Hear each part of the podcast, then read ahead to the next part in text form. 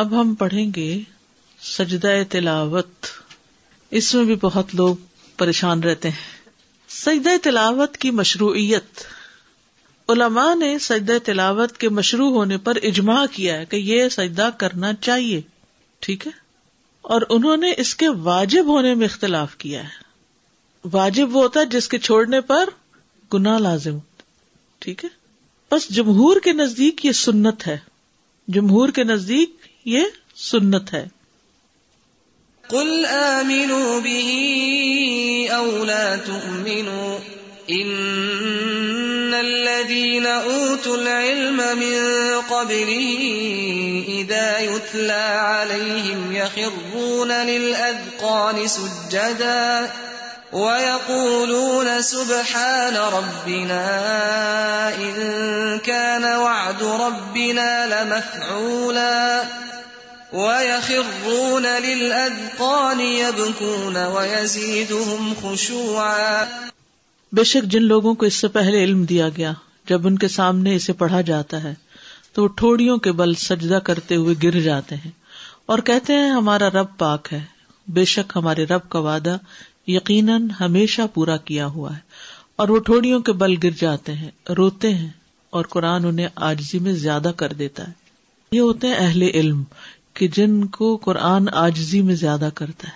یعنی اگر کوئی شخص قرآن پڑھ کر اس کے اندر عاجزی نہیں آئی نا تو گویا اس نے کچھ نہیں پڑھا. ہمبل ہونا ضروری ہے. سجدہ تلاوت واجب نہیں ہے. جمہور علماء کے ہاں مشہور ہے کہ تمام کے تمام سجدہ تلاوت سنت ہے، واجب نہیں ہے. جو سجدہ تلاوت کرے تو ایسا کرنا صحیح ہے، اور جو سجدہ تلاوت نہ کرے تو اس کے ذمہ کچھ نہیں ہوگا، جیسے کہ عمر رضی اللہ عنہ سے یہ وارد ہوا ہے. عمر بن خطاب سے روایت ہے، انہوں نے جمعہ کے دن منبر پر سورۃ النحل تلاوت فرمائی. جب آیت سجدہ پر پہنچے تو منبر سے نیچے اترے، پھر سجدہ کیا اور لوگوں نے بھی آپ کے ساتھ سجدہ کیا، یعنی سجدہ تلاوت، یہاں تک کہ جب اگلا جمعہ آیا تو آپ نے منبر پر پھر اسی سورت کی تلاوت فرمائی. جب آیت سجدہ پر پہنچے تو فرمایا، اے لوگو، ہم آیت سجدہ پڑھ رہے ہیں، جس نے اس پر سجدہ کیا اس نے ٹھیک اور درست کام کیا، اور جس نے نہ کیا اس پر کوئی گناہ نہیں. تاہم عمر رضی اللہ عنہ نے سجدہ نہ کیا.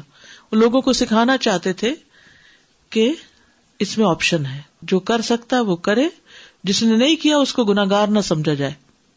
سجدہ تلاوت سنت ہے. تلاوت کرتے ہوئے سجدے والی آیت آنے پر نبی صلی اللہ علیہ وسلم اور آپ کے صحابہ کرام کے نقش قدم پر چلتے ہوئے سجدہ تلاوت کرنا سنت ہے، اس لیے کہ آپ صلی اللہ علیہ وسلم اپنے صحابہ کے درمیان بیٹھ کر تلاوت کرتے، اور جب آپ ایسی آیت سے گزرتے جس میں سجدہ ہوتا تو آپ سجدہ کرتے اور صحابہ بھی آپ کے ساتھ سجدہ کرتے. سجدہ تلاوت کی اہمیت. نبی صلی اللہ علیہ وسلم اور صحابہ کا سجدہ تلاوت کا اہتمام کرنا. ابن عمر سے روایت ہے کہ نبی صلی اللہ علیہ وسلم قرآن کی قرأت کرتے تھے، بس آپ اس سورت کی قرأت کرتے جس میں سجدہ ہوتا تو آپ سجدہ کرتے، اور ہم بھی آپ کے ساتھ سجدہ کرتے، حتیٰ کہ ہم میں سے بعض کو اپنی پیشانی رکھنے کے لیے بھی جگہ نہ ملتی، یعنی پورا کراؤڈ جو تھا وہ سجدے میں گر جاتا، تو دوسرے کی پیٹھ پہ جیسے سجدہ ہوتا. پھر ابو رافع سے روایت، انہوں نے کہا، میں نے ابو ہریرہ کے ہمراہ نماز عشاء ادا کی، انہوں نے نماز میں اذا السماء انشقت کی قرأت کی تو اس میں سجدہ کیا. میں نے کہا، یہ کیا ہے؟ انہوں نے فرمایا، میں نے ابو القاسم کے پیچھے سجدہ کیا صلی اللہ علیہ وسلم، اس لیے میں تو ہمیشہ اس میں سجدہ کرتا رہوں گا یہاں تک کہ آپ سے جا ملوں. سلف صالحین کا اہتمام. شابی سے مروی ہے، انہوں نے کہا، علماء سجدے کو مختصر کرنا ناپسند کرتے تھے، یعنی سجدہ تلاوت بھی پورے اذکار اور تسبیحات کے ساتھ ہونا چاہیے، یعنی ایک جھپکا سا نہیں ماننا چاہیے بلکہ پورا تسبیح پڑھ کے ختم کرنا چاہیے. اور وہ اس بات کو بھی ناپسند کرتے تھے کہ جب وہ آیت سجدہ پر پہنچے تو وہ سجدہ کیے بغیر اس پر سے گزر جائیں. سورت نجم کے سجدہ تلاوت پر سب کا سجدہ کرنا. ابن عباس سے روایت ہے کہ نبی صلی اللہ علیہ وسلم نے سورہ نجم میں سجدہ کیا، اور آپ کے ہمراہ اس وقت تمام مسلمانوں، مشرکین اور جن و انس نے سجدہ کیا. ابو ہریرہ کہتے ہیں کہ نبی صلی اللہ علیہ وسلم کے پاس سورہ نجم لکھی گئی، جب سجدہ والی آیت پر پہنچے تو آپ نے سجدہ کیا، اور ہم نے بھی آپ کے ساتھ سجدہ کیا، اور دوات اور قلم نے بھی سجدہ کیا، وہ بھی جھک گئے، لیکن ایک شخص نے سجدہ نہیں کیا تھا. تو وہ عبداللہ بن مسعود کہتے ہیں کہ وہ اس حال میں قتل کیا گیا کہ وہ اللہ کے ساتھ کفر کرتا رہا، یعنی کفر کی حالت میں ہی فوت ہوا. سجدہ تلاوت کرنے پر شیطان کا رونا.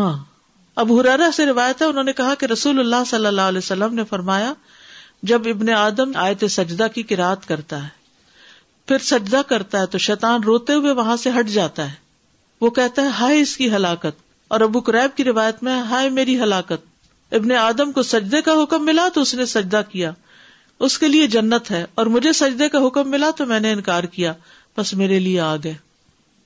تو یاد رکھیے یہی چیز نماز پڑھنے والوں نہ پڑھنے والوں میں فرق کر دیتی ہے، پڑھنے والے ایک طرف ہے، نہ پڑھنے والے ایک طرف ہے، کوئی آدم کے طریقے پہ چل رہے ہیں اور کوئی شیطان کے طریقے پہ چل رہے ہیں۔ جسے ہم بچوں وغیرہ کو کہتے ہیں نا نماز پڑھو، اس کی ہمیں تو ہر وقت یہ لفظ نہ بولا کریں نماز پڑھو، کبھی بیٹھے ہوں اچھے موڈ میں تو بچہ کریں اچھا یہ بتاؤ کہ اگر تمہارے پاس چوائس ہو تو تم آدم علیہ السلام کے طریقے پہ چلو گے یا شیطان کے طریقے پہ؟ تو ہو سکتا پہلے تو اس کو سوال ہی سمجھ نہ آئے کہ کیا مطلب، تو آپ کہیں گے آدم علیہ السلام کو جب حکم ملا تھا تو انہوں نے سجدہ کیا تھا، اور شیطان کو حکم ملا تو اس نے نہیں کیا تھا، تو تم کیا کرنا چاہتے ہو، تم اپنے لیے کیا پسند کرو گے؟ ایسے سوال ضمیر جگاتے ہیں، سوچنے پر مجبور کرتے ہیں، چوائس دیتے ہیں، اور پھر عمل کرنا آسان ہوتا ہے۔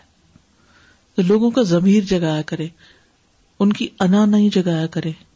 کسی بھی معاملے میں جب کسی کی انا جاگ پڑتی ہے نا تو اس کو پھر کنٹرول کرنا بڑا مشکل ہے، اس کو سمجھانا بڑا مشکل ہے، اور جب ضمیر جاگتا ہے تو لوگوں کے دل پگھلنے لگتے ہیں، پھر وہ اس کو لے لیتے ہیں، اور اس کے لیے صرف حکم دینے کی بجائے اور آرگیو کرنے کے بجائے اور دلیل لانے کی بجائے اور بحث کرنے کی بجائے خیر خواہی کے ساتھ، دل کی پوری سنجیدگی کے ساتھ سوال کیا تاکہ دوسرا بات سمجھ جائے، کیونکہ اصل ہمارا مقصد کیا ہے کہ یہ شخص مشکل سے بچ جائے کسی طرح، ورنہ ہمیں کیا لگے، اس کی مرضی جو چاہے کرتا، پھر پر چین نہیں آتا نا، کیسے چھوڑ دیں؟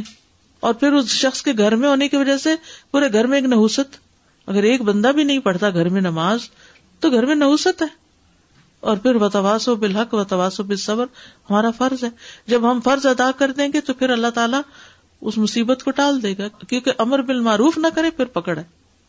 ایک عورت نے اپنا طریقہ لکھا ہوتا، کہیں پڑھا تھا میں نے، کہ وہ اپنا ہاتھ بھگوتی، اس پہ خوشبو لگاتی اور پھر پیار سے اپنے شوہر کے چہرے پر ہاتھ پھیرتی تو اٹھ جاتا، اس کو اٹھتے اٹھتے اچھے خوشبودار ہاتھ کے لمس ملتا تو اٹھ جاتا، پھر ایک چائے کا کپ بنا دے، بس ضمیر جگاتے نہیں، دعا کریں، ہاں دعا بہت ضروری ہے۔ ریسنٹلی کسی سے میری ملاقات ہوئی تو کہنے لگے میرے والد اسی سال کی عمر کے ہیں، اور اب جا کر انہوں نے تھوڑا سا اس طرف توجہ کی ہے، مدر ان کی لیکچر لگا دیتی تھی اور وہ بھی ساتھ تھوڑا بہت سنتے تھے، تو ان کے اندر بھی ہلچل ہو گئی، اللہ کے ہاتھ میں ہدایت ہے، پتہ نہیں کب پلٹ جائیں اور پچھلے سارے ہی گناہ معاف ہو جائیں، ہمارا کام تو دعا اور کوشش ہے۔ سجدہ تلاوت والی آیات سے سجدہ کیے بغیر نہ گزرنا۔ عقبہ بن عامر کہتے ہیں کہ میں نے رسول اللہ صلی اللہ علیہ وسلم سے کہا، اللہ کے رسول کیا سورہ الحج میں دو سجدے ہیں؟ آپ نے فرمایا ہاں، اور جو یہ دو سجدے نہ کرنا چاہے وہ ان دونوں آیات کی تلاوت ہی نہ کرے۔ پھر یہ حدیث اس پر دلالت کرتی ہے کہ سجدہ تلاوت کے بارے میں تاکید آئی ہے، لیکن آپ کو یہ فرمان فلا یقرأہما کہ وہ ان آیات کی تلاوت نہ کرے، تو ممکن ہے کہ اس کو اس بات پر معمول کیا جائے کہ انسان انہیں نماز میں نہ پڑھے تاکہ اسے سجدے کی ضرورت پیش نہ آئے، یعنی اس کا یہ مطلب نہیں کہ پورا قرآن پڑھ جائے اور ہر سجدے کی آیت کو چھوڑتا جائے، یہ نہیں ہے اس کا مقصد، یعنی نماز میں پھر چوائس اوپن ہے، پورا قرآن ہے کہیں اور سے پڑھ لو، یہ نہ نماز میں نہ پڑھو، اور اگر انہیں نماز سے ہٹ کر پڑھے گا تو یہ امر مطلوب ہے کہ انسان پورا قرآن پڑھے، لیکن یہ بات کہ پہلے وہ نماز میں ان دونوں سجدے والی آیات کو منتخب کرے پھر سجدہ نہ کرے، تو ایسا کرنا مناسب نہیں، یعنی آپ پڑھ تو رہے ہیں وہ آیتیں جو سجدے والی ہیں اور سجدہ ہی نہیں کر رہے، تو ایسا نہیں کرنا۔ یا آپ کا مقصد یہ تھا کہ اس کی اہمیت بہت ہے اور اس میں تاخیر نہیں کرنی چاہیے۔ سجدہ تلاوت کا طریقہ نمبر ایک، طہارت۔ اس میں کوئی شک نہیں کہ زیادہ افضل یہی ہے کہ انسان وضو کر لے، یعنی وضو سے ہو، لیکن اگر وضو نہیں تو سجدہ نہ چھوڑے، سجدہ کر لے۔ سجدہ تلاوت کے لیے طہارت کی شرط نہیں لگائی جائے گی، کیونکہ انسان جنابت کے علاوہ تمام حالات میں قرآن پڑھ سکتا ہے، اور اگر سجدہ کی آیت آ جائے تو وہ سجدہ کرے گا، خواہ وہ طہارت کی حالت میں ہو یا نہ ہو۔ قبلہ رخ ہونا، ممکن ہو تو قبلہ رخ ہو جائے، لیکن اگر مشقت ہو اس میں نہ ہو پائے تو جدھر بھی رخ ہو سجدہ کر سکتا ہے انسان. لیکن مسنون طریقہ یہی ہے کہ اگر ممکن ہو تو سجدہ تلاوت کے لیے قبلہ رخ ہوا جائے. امام زہری کہتے ہیں کہ اگر تم حالت اقامت میں سجدہ کرو یعنی گھر پہ ہو مسجد میں ہو تو قبلے کی طرف رخ کر کے کرو, اور اگر تم سوار ہو تو پھر جدھر تمہارا رخ ہو اس میں تم پر کوئی مواخذہ نہیں. تکبیر کہنا. ابو قلابہ اور ابن سیرین سے مروی ہے, ان دونوں کا کہنا ہے کہ جب آدمی نماز کے علاوہ سجدہ تلاوت کرے گا تو اللہ اکبر کہے گا. ٹھیک ہے, آپ قرآن پڑھ رہے ہیں, پڑھتے پڑھتے آیت سجدہ آ گئی تو آپ کیا کریں گے؟ اللہ اکبر کہہ کے سجدے میں جائیں گے. لیکن بعد میں سلام کی ضرورت نہیں, جب سجدے سے سر اٹھائیں گے تو سلام نہیں کریں گے. اور یہ ایک ہی سجدہ ہے, دو نہیں ہے. سجدہ صاحب دو سجدے ہیں لیکن سجدہ تلاوت ایک سجدہ ہے. سجدہ تلاوت میں سلام کرنا مشروع نہیں. ابن تیمیہ کہتے ہیں سجدہ تلاوت اور سجدہ شکر کے بارے میں کسی ایک نے بھی نبی صلی اللہ علیہ وسلم یا صحابی سے یہ نقل نہیں کیا کہ ان میں سلام بھی ہوگا, اور نہ ہی صحابہ سلام پھیرتے تھے. ٹھیک, یہ ہے نماز کے باہر سجدہ تلاوت کا طریقہ. نماز کے اندر سجدہ تلاوت کا طریقہ. تکبیر کہہ کر سجدے میں جانا. سجدہ تلاوت میں جانے اور اٹھنے کے لیے تکبیر کہنا. مثلا آپ نے سورت اذا السماء انشقت پڑی ہے تو سجدے والی جگہ پہ پہنچ کے آپ اللہ اکبر کہہ کے سیدھے نیچے چلے جائیں گے. سجدے میں رکوع نہیں کریں گے, ڈائریکٹ سجدہ کریں گے, اور جب سجدہ کر لیں گے تو اٹھتے ہوئے پھر کیا کہیں گے؟ اللہ اکبر کہیں گے. اگر سورت کے آخر میں سجدہ ہو, مثلاً کون سی سورت؟ سورت علق, تو پھر کیا کریں گے؟ اگر سورت کے آخر میں سجدہ ہو اور مزید تلاوت نہ کرنی ہو تو پہلے سجدے کے لیے تکبیر کہی جائے گی, سجدہ تلاوت ادا ہوگا, پھر تکبیر کہہ کر اٹھا جائے گا, اور کھڑے ہو کر رکوع کے لیے تکبیر کہہ کے رکوع پہ جایا جائے گا. یعنی یہ سجدہ الگ کیا جائے گا اور پھر کھڑے ہو کے رکوع کر کے دوبارہ پھر وہ سجدے اور آگے نماز کنٹینیو کی جائے گی. واضح؟ اوکے. ابن عثیمین کہتے ہیں نماز میں سجدہ تلاوت بالکل اسی طرح ہے جیسے نماز میں عام سجدہ ہوتا ہے. کیسے ہے؟ جیسے عام سجدہ ہوتا ہے نماز کا ویسے ہی سجدہ تلاوت ہے. نہیں سمجھ آئی؟ جیسے نماز کا سجدہ کرتے ہیں ویسے ہی سجدہ تلاوت ہوتا ہے. اب سمجھ آ گئی؟ اوکے. یعنی سجدہ تلاوت میں جانے اور اٹھنے کے لیے تکبیر کہے, اور اس میں کوئی فرق نہیں کہ سجدہ تلاوت قرات کی آخری آیت میں آیا ہو اور اس کے بعد سورت ختم ہو گئی ہو, یا قرات کے درمیان میں آؤ. جب بھی وہ سجدے میں جائے گا تکبیر کہہ کے ہی جائے گا. پھر جب رکوع کرنے لگے تو اس وقت رکوع کے لیے تکبیر کہے. یہاں دو تکبیرات مسلسل کہنے پر کوئی حرج نہیں کیونکہ ہر تکبیر کا سبب الگ الگ ہے. واضح؟ سجدہ تلاوت کی مسنون دعائیں. حضرت عائشہ سے مروی ہے, وہ کہتی ہیں کہ رسول اللہ صلی اللہ علیہ وسلم رات کو قرآن کے سجدوں میں سجدہ کرتے ہوئے یہ دعا تکرار سے پڑھا کرتے تھے. ایک دفعہ نہیں, کئی کئی بار. سجد وجہی للذی خلقہ وشق سمعہ وبصرہ بحولہ وقوتہ. میرا چہرہ اس ذات کے لیے سجدہ ریز ہے جس نے اس کو پیدا کیا, اور اپنی طاقت اور اپنی قوت سے اس کی سماعت اور اس کی بصارت بنائی. یعنی کان آنکھ اللہ نے اپنی قوت سے بنائے. ابو سعید خدری رضی اللہ عنہ سے مروی ہے کہ انہوں نے کہا میں نے خواب میں دیکھا گویا کہ میں درخت کے نیچے ہوں, اور گویا کہ درخت سورت صاد پڑھ رہا ہے. یعنی اس سے آواز آ رہی تھی سورت صاد کی. پھر جب وہ آیت سجدہ پر آیا تو اس نے سجدہ کیا, درخت نے بھی, اور اپنے سجدے میں کہا اللہم اغفر لی بہا اللہم حط انی بہا وزرا وَأَحْدِثْ لِي بِهَا شُكْرًا وَتَقَبَّلْهَا مِنِّي كَمَا تَقَبَّلْتَ مِنْ عَبْدِكَ دَاوُودَ سَجْدَتَهُ. ٹھیک ہے, یہ تقبلتا ہے. اے اللہ اس سجدے کی وجہ سے مجھے بخش دے, اے اللہ اس کے ذریعے میرے بوجھ دور کر دے. یعنی زندگی کے جو بوجھ ہوتے ہیں نا وہ سجدوں سے دور ہوتے ہیں, اور میرے لیے اس کے ذریعے شکر نعمت پیدا کر دے, اور اسے مجھ سے قبول فرما لے جیسا کہ تو نے اپنے بندے داؤد سے ان کا سجدہ قبول فرمایا تھا. قرآن مجید میں آتا نا وَخَرَّ رَاكِعًا وَأَنَابَ, تو میں رسول اللہ صلی اللہ علیہ وسلم کے پاس صبح کے وقت گیا اور آپ کو اس کی خبر دی کہ میں نے ایسا خواب دیکھا ہے. آپ نے فرمایا اے ابو سعید تم نے بھی سجدہ کیا؟ میں نے کہا نہیں. آپ نے فرمایا کہ تم درخت کی نسبت سجدہ کرنے کے زیادہ مستحق تھے. پھر رسول اللہ صلی اللہ علیہ وسلم نے سورۃ صاد کی تلاوت فرمائی. پس جب آپ آیت سجدہ پر آئے تو سجدے میں آپ نے وہی فرمایا جو درخت نے اپنے سجدے میں کہا تھا. نماز کے سجدے والی دعائیں پڑھنا. اگر یہ اوپر والی دو دعائیں یاد نہیں تو جو نماز میں سجدے میں پڑھتے ہیں سبحان ربی الاعلیٰ وہ بھی کافی ہے. سجدہ تلاوت دوسرے سجدوں کی طرح ہی ہے اور نبی صلی اللہ علیہ وسلم نے اللہ کے اس فرمان سبح اسم ربک الاعلیٰ کے متعلق فرمایا ہے کہ اسے اپنے سجدوں میں پڑھا کرو. تو اس پر ہم کہتے ہیں کہ جب انسان سجدہ تلاوت کرے تو وہ کہے سبحان ربی الاعلیٰ، سبحانک اللہم ربنا وبحمدک اللہم اغفر لی، اللہم لک سجدت وبک آمنت ولک اسلمت، سجد وجہی للذی خلقہ وصورہ وشق سمعہ وبصرہ بحولہ وقوتہ، اللہم اکتب لی بہا اجرا وحط انی بہا وزرا واجعلہا لی عندک ذخرا وتقبلها منی کما تقبلتها من عبدک داود. تو اگر انسان اس کے علاوہ کوئی دعا پڑھے جب اسے یہ حفظ نہ ہو تو کوئی حرج نہیں.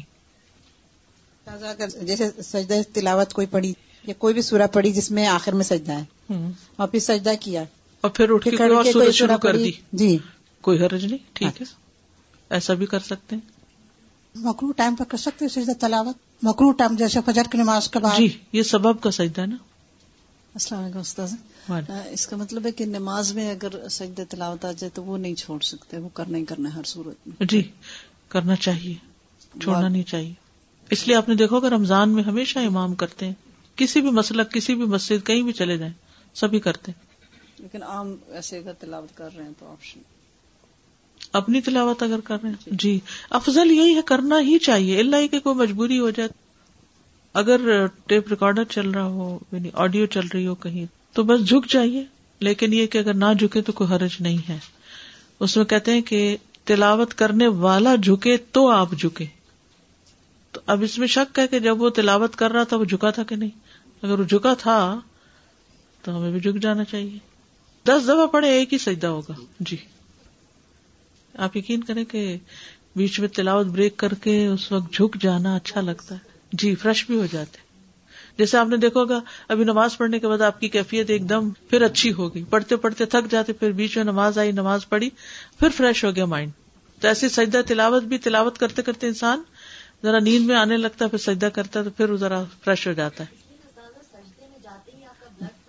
بلڈ فلو ایگزیکٹلی سجدے میں جاتے ہوئے بلڈ فلو جو ہے وہ برین میں چلا جاتا ہے تو آپ اس میں فریش ہو جاتے ہیں. السلام علیکم استاد، میں نے کچھ لوگوں کو دیکھا ہے جب وہ سجدہ تلاوت پڑھتے ہیں تو قرآن پہ ہی سجدہ کر لیتے ہیں. ایسا کرنا ہے نہیں، اس قرآن پہ سجدہ نہیں، اس قرآن پہ سر رکھ لیتے ہیں، ماتھا اپنا رکھ لیتے ہیں پڑھتے پڑھتے. یہ صحیح نہیں ہے. بہت شدید ضرورت کے علاوہ خواہ مخواہ کچھ چیزیں قرآن کے اوپر نہیں رکھنی چاہیے، اس کو ایک طرف رکھتے ہیں. آپ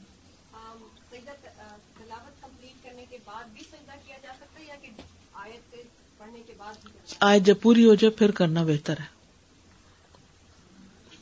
اس کی کوئی دلیل نہیں ملتی چودہ کٹھے کرنے کی، حالانکہ پندرہ سجدے ہیں، یہ بھی یاد رکھیں. اچھا وہ جو لوگ قرآن خوانی کرواتے ہیں کہ آپ قرآن پڑھ دیں ہم سجدے کم کر دیں گے، بس ایک جب نئی چیز خود ایجاد کی تو پھر سارا دین شروع ہو گیا نا، پھر تو حد ہی ختم ہو گئی، ہر چیز اپنے ہاتھ میں لے لی. میں بچوں کو قرآن پڑھاتی ہوں تو عموماً ان کو پڑھاتے پڑھاتے بار بار وہ آیت سجدے والی پڑھانی پڑتی ہے، پھر وہ بچے بھی پڑھتے تو ہم سرکل میں بیٹھے ہوتے ہیں. پھر اس صورت میں میں کیا کروں؟ بس آخر میں ایک سجدہ سب کر کے اٹھ جائیں. ٹھیک ہے، تو اس کے لیے بچے آگے بیٹھے ہوتے ہیں تو کوئی حرج نہیں، اس میں نماز والی شرائط نہیں ہے. جتنی ہو سکے اتنا تو بہت اچھا ہے، لیکن اگر نہیں ہو سکتی تو تو بھی کر لینا. یعنی اصل کیا ہے کہ سجدے والی بات آئی اور ہم جھک گئے تو آؤ جھک جائیں، بس اتنی سی بات ہے. سجدہ شکر. سجدہ شکر کی اہمیت. سجدہ شکر ان عظیم عبادات میں سے ہے جن کے ذریعے بندہ اللہ جل وعلا کا شکر ادا کرتا ہے. کیونکہ اس میں اپنے جسم کا سب سے معزز ترین حصہ یعنی چہرہ زمین پر رکھ کر اللہ کے لیے خضوع اختیار کیا جاتا ہے، اور اس کے ذریعے دل اور زبان اور تمام اعضاء سے اللہ کا شکر ادا کیا جاتا ہے۔ نبی صلی اللہ علیہ وسلم کا خوشی ملنے پر سجدہ شکر ادا کرنا۔ ابو بکرہ سے مروی ہے کہ نبی صلی اللہ علیہ وسلم سے روایت کرتے ہیں کہ جب آپ کے پاس کوئی خوشی والی خبر آتی یا آپ کو کسی بات کی خوشخبری دی جاتی تو آپ فوراً اللہ کا شکر ادا کرنے کے لیے سجدے میں گر پڑتے۔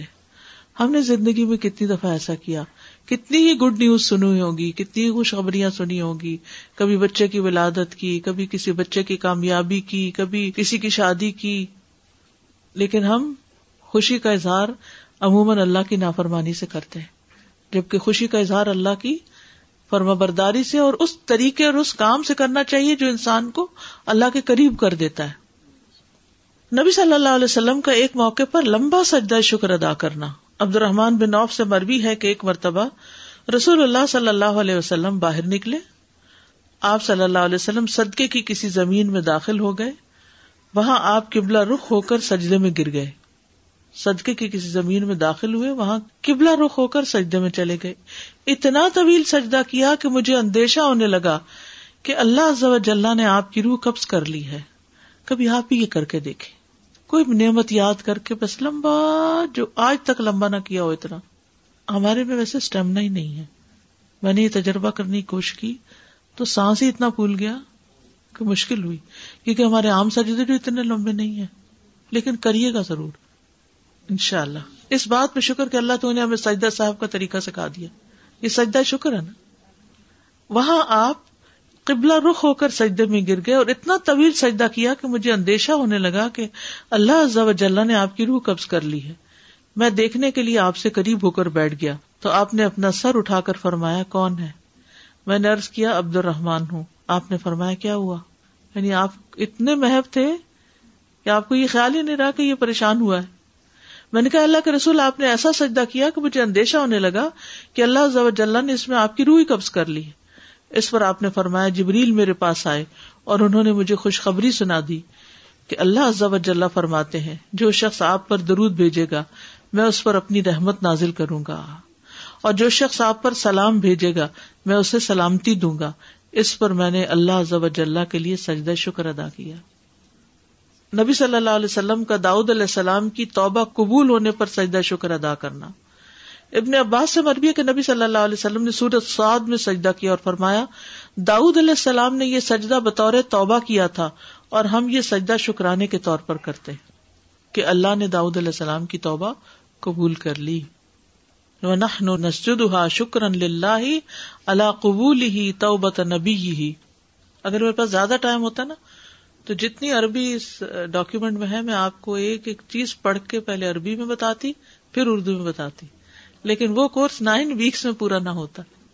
ویسے ابھی یہ کتابیں بہت اچھی ہیں، یہ نماز نبوی یہ زیادہ اچھی کتاب ہے، لیکن مختصر یہ مسنون نماز اور روزمرہ کی دعائیں، یہ نماز کے بعد پڑھے جانے والے اذکار کا کارڈ، یہ تہجد کی دعا کہیں ایسی جگہ لگا دی جائے جہاں آپ تہجد پڑھتے ہیں، اور یہ نماز محمدی اور مسنون دعائیں، یہ پروفیسر محمد ذوالفقار کی کتاب ہے، پریئر اکارڈنگ ٹو دا سنہ۔ تو ان میں یہ چیزیں آپ کو اکثر مل جائیں گی، ساری تو نہیں ملیں گی لیکن اکثر مل جائیں گی۔ اس کا ایک پارٹ بی بھی ہے جو ابن القیم کی کتاب ہے، اور وہ عربی کی کتاب ہے، اور وہ نماز کا جو روحانی پہلو ہے اس پر زیادہ فوکس کرتی ہے۔ سجدہ شکر کے احکام سجدہ تلاوت والے ہیں، ٹھیک ہے؟ سجدہ شکر کے احکام سجدہ تلاوت والے ہیں۔ جیسے آپ سجدہ تلاوت کے لیے گئے تھے نا اللہ اکبر کہہ کے اور ایک سجدہ کیا، ایسے ہی سجدہ شکر بھی ہوگا۔ ابن قدامہ کہتے ہیں کہ سجدہ شکر کی صفت اس کے افعال، اس کے احکام اور اس کی شرائط میں سجدہ تلاوت کی صفت جیسی ہی ہے۔ سجدہ شکر میں کچھ بھی پڑھا جا سکتا ہے، سجدہ شکر میں کوئی مخصوص ذکر نہیں ہے، بلکہ سجدہ شکر کرنے والے کے لیے مشروع یہ ہے کہ وہ سجدے کی حالت میں موقع محل کے مطابق اللہ کی حمد، اس کے شکر، اس سے دعا اور اس سے استغفار وغیرہ میں سے کچھ بھی کہے، ٹھیک ہے؟ یعنی دعائیں جو سجدے کے اندر پڑھی جائیں گی وہ بھی ہیں، اور جو نعمت آپ کو ملی ہے اس پر یا رب لک الحمد یا کوئی بھی چیز آپ شکرانے کے طور پر جو آپ کے دل میں آ رہا ہو آپ اس کو پڑھیں۔ شکرانے کے نفل مشروع نہیں ہے. ٹھیک ہے, ہم کہتے ہیں نا ہم شکرانے کے دو گانا پڑھتے ہیں, شکرانے کے نفل نہیں ہے. شیخ ابن عثیمین کہتے ہیں میرے علم کے مطابق سنت میں کوئی بھی نماز صلاۃ الشکر کے نام سے نہیں ہے, البتہ احادیث میں سجدے کا ذکر ہے جسے سجدہ شکر کہتے ہیں. ایک اور جگہ یہ بھی کہا گیا کہ شکر کے لیے قیام اور رکوع پر مشتمل نماز نہیں ہے, بلکہ شکرانے کے لیے صرف سجدہ شکر ہے. تو مسلمان کے لیے مشروع ہے کہ جب اسے کوئی خوشی والی بات پہنچے تو وہ اللہ کا شکر ادا کرتے ہوئے سجدہ کرے. بس جہاں تک صلاۃ الشکر کی بات ہے اس کی کوئی اصل نہیں. مشروع مطلب پرسکرائبڈ. دیکھیں ویسے آپ نفل پڑھتے رہیے, ساری عبادت ہی شکر ہے اصل میں, جیسے روزہ رکھتے ہیں یا کچھ بھی, تو یہ اصل میں ہم شکر ہی ادا کر رہے ہوتے ہیں اللہ کی نعمتوں کا. پھر خود سے بنانا کوئی بھی چیز بدعت بن جاتی ہے نا, کہ کسی کو پابند کرنا یا خود, تو اس لیے جب آسانی کر دی اللہ نے, صرف سجدہ کر لو, بات اتنی بھی کافی ہے, تو اتنا ہی کرتے رہے. اب دیکھیے بعض اوقات نماز پڑھنے میں ہمیں سستی ہو جاتی ہے, سجدہ کرنے میں کتنی دیر لگے گی. جہاں بیٹھے کوئی قبلے کے رخ کی پابندی نہیں, کچھ نہیں. وہیں اگر آپ سفر میں ہیں, راستے میں ہی فون آ گیا اور آپ نے سن لیا, اور تو ادھر ہی بیٹھے بیٹھے جھک جائیں. رفع یدین ہوگا سجدہ شکر؟ اور دیکھیں سجدے میں رفع یدین ہے ہی نہیں. صحیح نہیں, جب ہم تلاوت کر رہے ہوں گے قیام میں, نماز کے اندر تو ویسے ہی ہے نا, وہ تو ہے, لیکن اس کے بغیر نہیں ہے. اوکے, وہ تو نیچے جا رہے ہیں تو اس وجہ سے. صحیح. میری عادت ہے کہ اگر کوئی اچھی خبر ملے تو میں فوراً کہہ دیتی ہوں الحمدللہ, شکر الحمدللہ. تو اس کے بعد اگر میرا بہت زیادہ دل چاہتا ہے کہ میں واقعی اور اپریشیٹ کروں تو نماز کے بعد بھی میں دو نفل پڑھ لیا کرتی تھی. نفل نہیں پڑھے, بس سجدے کر لیں. سجدے کر لیں جی. تو وہ کسی وقت بھی کر سکتے ہیں اور کہیں پہ بھی کر سکتے ہیں. خبر ملتے ہی کرنا افضل ہے, ورنہ جس وقت یاد آئے اس وقت بھی کریں. اگر ایک دم فوراً منہ سے تو نکلتا ہے یا اللہ تیرا شکر ہے. ہاں, تو ساتھ جھک بھی جائے تو اور زیادہ اچھا ہے. جی. السلام علیکم. وعلیکم السلام. کیا ہر نماز میں بھی ہم آفٹر فرض نماز کے بعد بھی سجدہ شکر کے لیے کر سکتے ہیں؟ اس کا کیا مسئلہ؟ دیکھیے سجدہ شکر, نبی صلی اللہ علیہ وسلم کی سنت یہی ہے کہ جب آپ کو کوئی خوشخبری ملی, ٹھیک ہے, تو اگر آپ کو ہر نماز کے پہلے کوئی خوشخبری ملی ہوتی ہے تو آپ کر لیجیے, کیونکہ ابھی جو ہم نے نماز پڑھی وہ بھی تو شکر ہی تھا نا. میں نے آپ سے پوچھنا تھا کہ سجدہ کرنے کے لیے ضروری ہے کہ قبلے کی ڈائریکشن ہی ہو, یا آپ جہاں پہ جس جگہ بھی بیٹھے؟ دیکھیے جو میں نے عرض کیا نا کہ سجدہ شکر سجدہ تلاوت ہی کی طرح ہے, اس میں قبلے کی ڈائریکشن اگر ہو تو بہت اچھا ہے, نہ ہو تب بھی خیر ہے. ویسے تو آپ نے ابھی کہا کہ مطلب فرض نماز کے بعد سجدہ, لیکن مطلب کبھی یہ ہوتا ہے جیسے اپنی کوئی بات کہنی ہے اللہ سے اور شکر کرنا ہے, یا کچھ بھی کر لیں کر لیں اوکے. سجدے کے لیے وضو کرنا ضروری ہے؟ نہیں, ہو تو افضل ہے, نہ ہو تو کوئی بات نہیں. جیسے قرآن پڑھنے کے لیے ہو تو افضل ہے, نہیں تو کوئی بات نہیں. اور نماز کوئی بھی پڑھ سکتے ہیں, حاجات ہے یا جو بھی ہے, اور کچھ اس میں تو خالی شکر کی نماز شکرانہ پڑھنے نہیں ہے, پورے دن جیسے کوئی نہیں ہے, خالی نوافل پڑھتے رہے. صلاۃ و توبہ ہے, صلاۃ و شکر کوئی نہیں ہے. ٹھیک ہے. تازہ پیریڈز میں سجدہ شکر کر سکتے؟ جنابت کی حالت میں نہیں کرنا, اور سجدہ تلاوت پیریڈ جنابت ہی کی ایک طرح سے حالت ہے, اور سجدہ تلاوت بھی نہیں. نہیں, وہ تو نبی صلی اللہ علیہ وسلم کو جب کوئی مشکل آتی تھی تو وہ نماز کی طرف دوڑتے تھے, تو وہ صلاۃ الحاجت ہی ہو گئی. اور وہ جو آتا ہے نا وَاسْتَعِينُوا بِالصَّبْرِ وَالصَّلَاةِ, تو وہ بھی آ جاتا ہے اس میں. السلام علیکم. میں ہر روز شکرانے کے نفل ادا کرتی ہوں, تو کیا ان کو ویسے ہی ادا کر لیں؟ اچھا, وہ شکرانہ ہی قرار پائے گا, لیکن کوئی ایسی نماز ہے نہیں. اچھا, ویسے نفل چھوڑے نہیں, دہا کے وقت, چاش کے وقت پڑھا کریں. جی جی. اور اس کے بعد اگر کوئی انسان بیٹھ کے استغفار کرتا ہے, خاص طور پر یہ دعا, اگر کوئی آپ کی زندگی میں پریشانی ہے نا تو یہ نسخہ کر کے دیکھیں, یعنی دعا یا اشراق کی نماز کے بعد ادھر ہی بیٹھے ہوئے سو دفعہ پڑھیں, رب اغفر لی وتب علی انک انت التواب الغفور. ٹھیک ہے, رب اغفر لی وتب علی, اللہ مجھے معاف کر دے اور مجھ پہ مہربان ہو جا, انک انت التواب الغفور, تو تواب بھی ہے اور غفور بھی ہے. ساتھ جیسے ہم فجر کی نماز پڑھ کے ہم ادھر ہی بیٹھے رہتے ہیں, آپ کہتے ہیں ذکر کریں, تو پھر وہ اشراق کے دو نفل پڑھ کے جی جی اٹھ جائیں, تو پھر ہمیں چاش کی نماز دوبارہ پڑھنی ہوگی دس بجے, جو چاش کے چار نفل ہیں پڑھ سکتے ہیں دوبارہ. اگر نہ پڑھنا چاہیں تو یہ ایک دفعہ پڑھی ہوئی کافی ہے. کافی ہے, ٹھیک ہے. یہ بھی سجدہ سجدہ تلاوت کی طرح سبب کا سجدہ ہوگا اور اس میں بھی اللہ اکبر کہہ کے سجدہ کرنا ہے، اٹھتے ہوئے نہیں اللہ اکبر کہنا، صرف جاتے ہوئے۔